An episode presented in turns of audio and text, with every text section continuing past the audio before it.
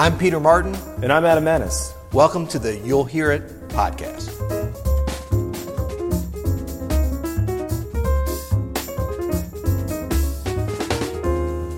Today, we're going to talk about 17 standards every jazz player should know. And that's it, right? We just learned 17 and we're done? 17 and you're done. Then you're a ah. jazz player. Jazz is so easy in our introductions. Absolutely.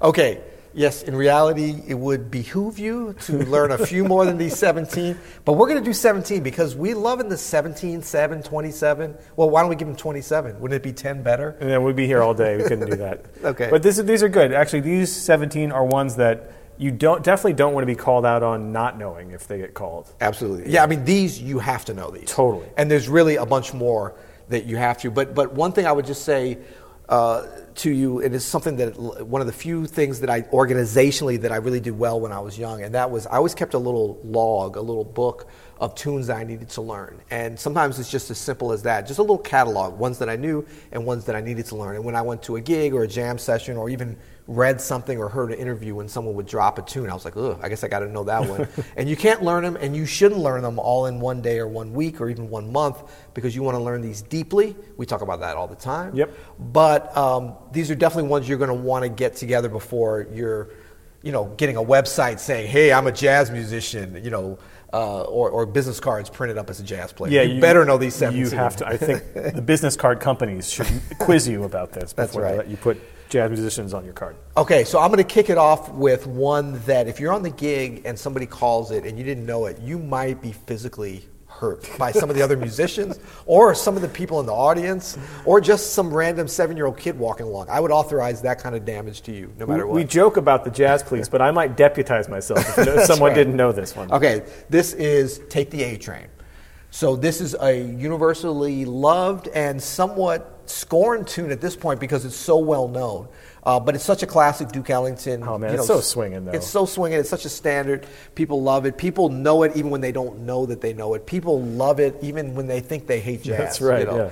And so you just got to know it.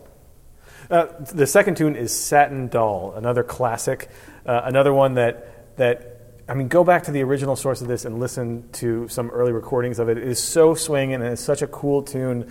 I love the harmonic concept of it, and it's a really good tune to learn how to uh, solo over. Yeah, yeah. Okay, we're going to kind of, I don't know, we were talking about going in chronological order, but maybe we'll jump around a little bit just as we're thinking about these. But next, I'm going to say I've Got Rhythm uh, by the Gershwins. And this one I think is so important because it covers like a hundred different tunes, right? Because of the form of it. So Exactly, yeah. There's, of course, you know, the classic melody, which you should always know. I always say, like, how do you know 10 I Got Rhythm changes tunes, but you don't actually know I Got Rhythm, where the form is actually a little different. There's that tag. There's a, there's the tag on it. So I see a lot of players kind of, you know, messing that up. So that's definitely one to know.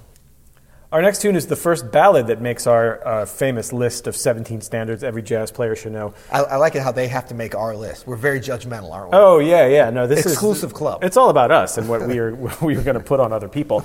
This is uh, the classic ballad, "Body and Soul." Uh, you know, it's going to be called at almost every jam session you go to.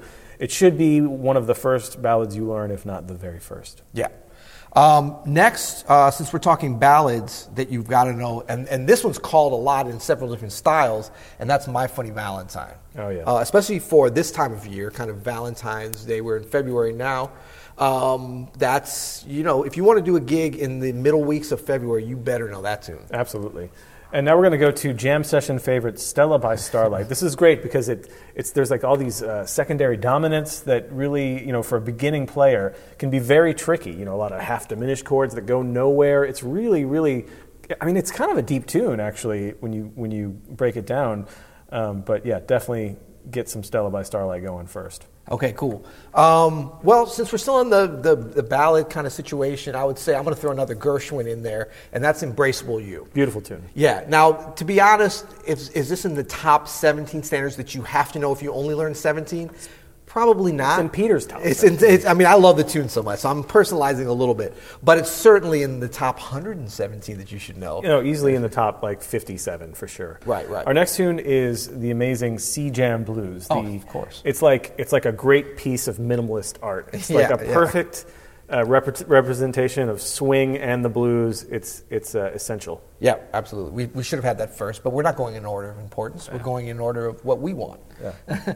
um, next, let's do On Green Dolphin Street. Yep. Now, this talk about jam session called a lot. I mean, this for sure is like you've got to know it. There's some great different versions, reference things, but this is another one that's like it's, it's probably more of like a, a player's standard than an audience standard, although people know it and like it. But it's like Right. players love to call this at certain, you know, at certain levels. And if you really want to throw them off at a jam session, do the A section Latin and do the B section swing. Oh. everybody's going to lose their mind on that one. Mind blown. Speaking of, uh, of Latin, we'll, we're going to continue on with uh, Dizzy Gillespie's classic, A Night in Tunisia.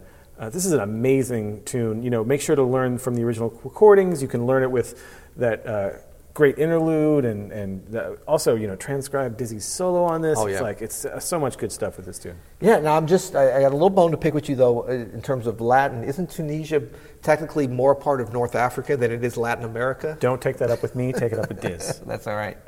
Okay, next, okay, since we're talking jam sessions, uh, there is no greater love, or no greater love. What is it called? I think I've blocked this one out. Okay, yeah. Now this, we're getting into the first tune that I'm going to kind of admit I don't really like, actually. yeah, yeah, but we've got to put some stuff. I mean, I shouldn't say I don't really like it. I just don't think it should be as high up on the list of a standard that you have to know. But this is, we're talking about 17 standards every jazz player should know, and so you got to put it in there. It's one of these, like on your first jazz piano lesson, this is probably what one of the tunes your teacher is going to give you to learn. You know, you're right. It's not one of my favorites either. I can't really think of a good recording of it that I like. You know what I mean? There's no, But I mean, there, is there any more commonly called tune at a, at a jam session? I can't imagine. you Yeah. know. Okay. Um, Oh, this next one is Misty. Now, this was like one of the most famous tunes in the world for a few decades. It was Yeah. really, really popular. And it will also get called a lot of jam sessions. It's a great ballad. It's actually a profoundly beautiful tune. Uh-huh. it's really well written. It's so well crafted. The lyrics are gorgeous. Yep. Uh, I, I like to play this song. Yeah, I do too. And I think, yeah, if you talk about the lyrics, really, I mean, we- we've had some great lyrical uh, lyrics in some of these tunes, but I mean, Misty, one that really is integral to it and Oh, yeah. completes the tune, is, is great.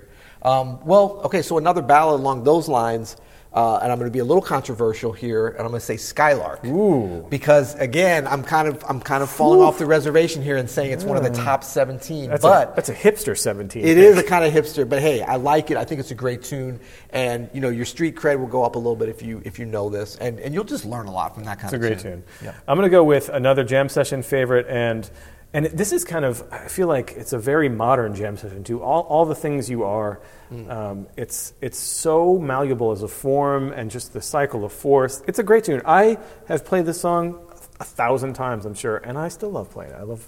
I love practicing new ideas over it. It, Yep. it gets it gets me through a lot. I love all the things. Yeah, I mean, it. truly a standard if there ever Absolutely. Ever, I mean, I got to remember we're calling it 17 standards every jazz player should know. We didn't say the top 17 standards, but we said these are ones that everyone should know, and for sure that's top of the list. Um, so close up there that you, you should know for sure, uh, and another great tune is Autumn Leaves. yeah. Called a lot, recognized a lot, great standard. Um, you know, truly a tune that I mean, the lyrics are cool on it and stuff, but I mean, really one that instrumentally has gone a lot of different places, a lot of different great players and styles, and you got to know it. Yeah, especially if you're working on you know the difference between uh, major two five ones and minor two five ones. It's a great way to kind of get those things in your fingers. Go through all twelve keys. Yep. Uh, we're gonna gonna start rounding out our list here with Thelonious Monk's classic Blue Monk. This is the, I believe, the second or third second blues on our, our list of seventeen. It doesn't matter. You've forgotten all the other ones. by Yeah, we had C Jam, I think. C Jam, right. So this is, is equally as, as uh, a, a standard on jam sessions. It's a very simple melody, and I encourage you to learn the melody as Monk played it because it's so swinging and soulful, and it, it really is a testament to the power of the blues in jazz. Yeah, and I would say that really, you know, we talked about whether or not we were going to include, you know, things that maybe some people could say aren't standards, because we're not saying jazz standards, we're saying standards. Yeah. But I mean, I really think that and, and, and Blue Monk and stuff should be in there. And in fact, because this is number 17, our final one, I'm going to throw a little bit of a curveball and get a little bit regional for us Hey, here. hey, hey, where we and at now? throw Where in we the, at? The, cl- the classic W.C. Handy St. Louis Blues. represents St. Yeah, Louis. so we're going to throw that in there. And, you know, that it's just a great tune. A lot of the origins of this music, uh, you know, spring forth from that. There's a big connection, you know, with the New Orleans players in that song and St. Louis and the Mississippi River. So you got to know it. Actually, you know, uh, regional uh, pride aside, it is a really, really fantastic tune, and it is a essential standard, no doubt. Absolutely. So make sure you learn all these standards, and you'll hear it.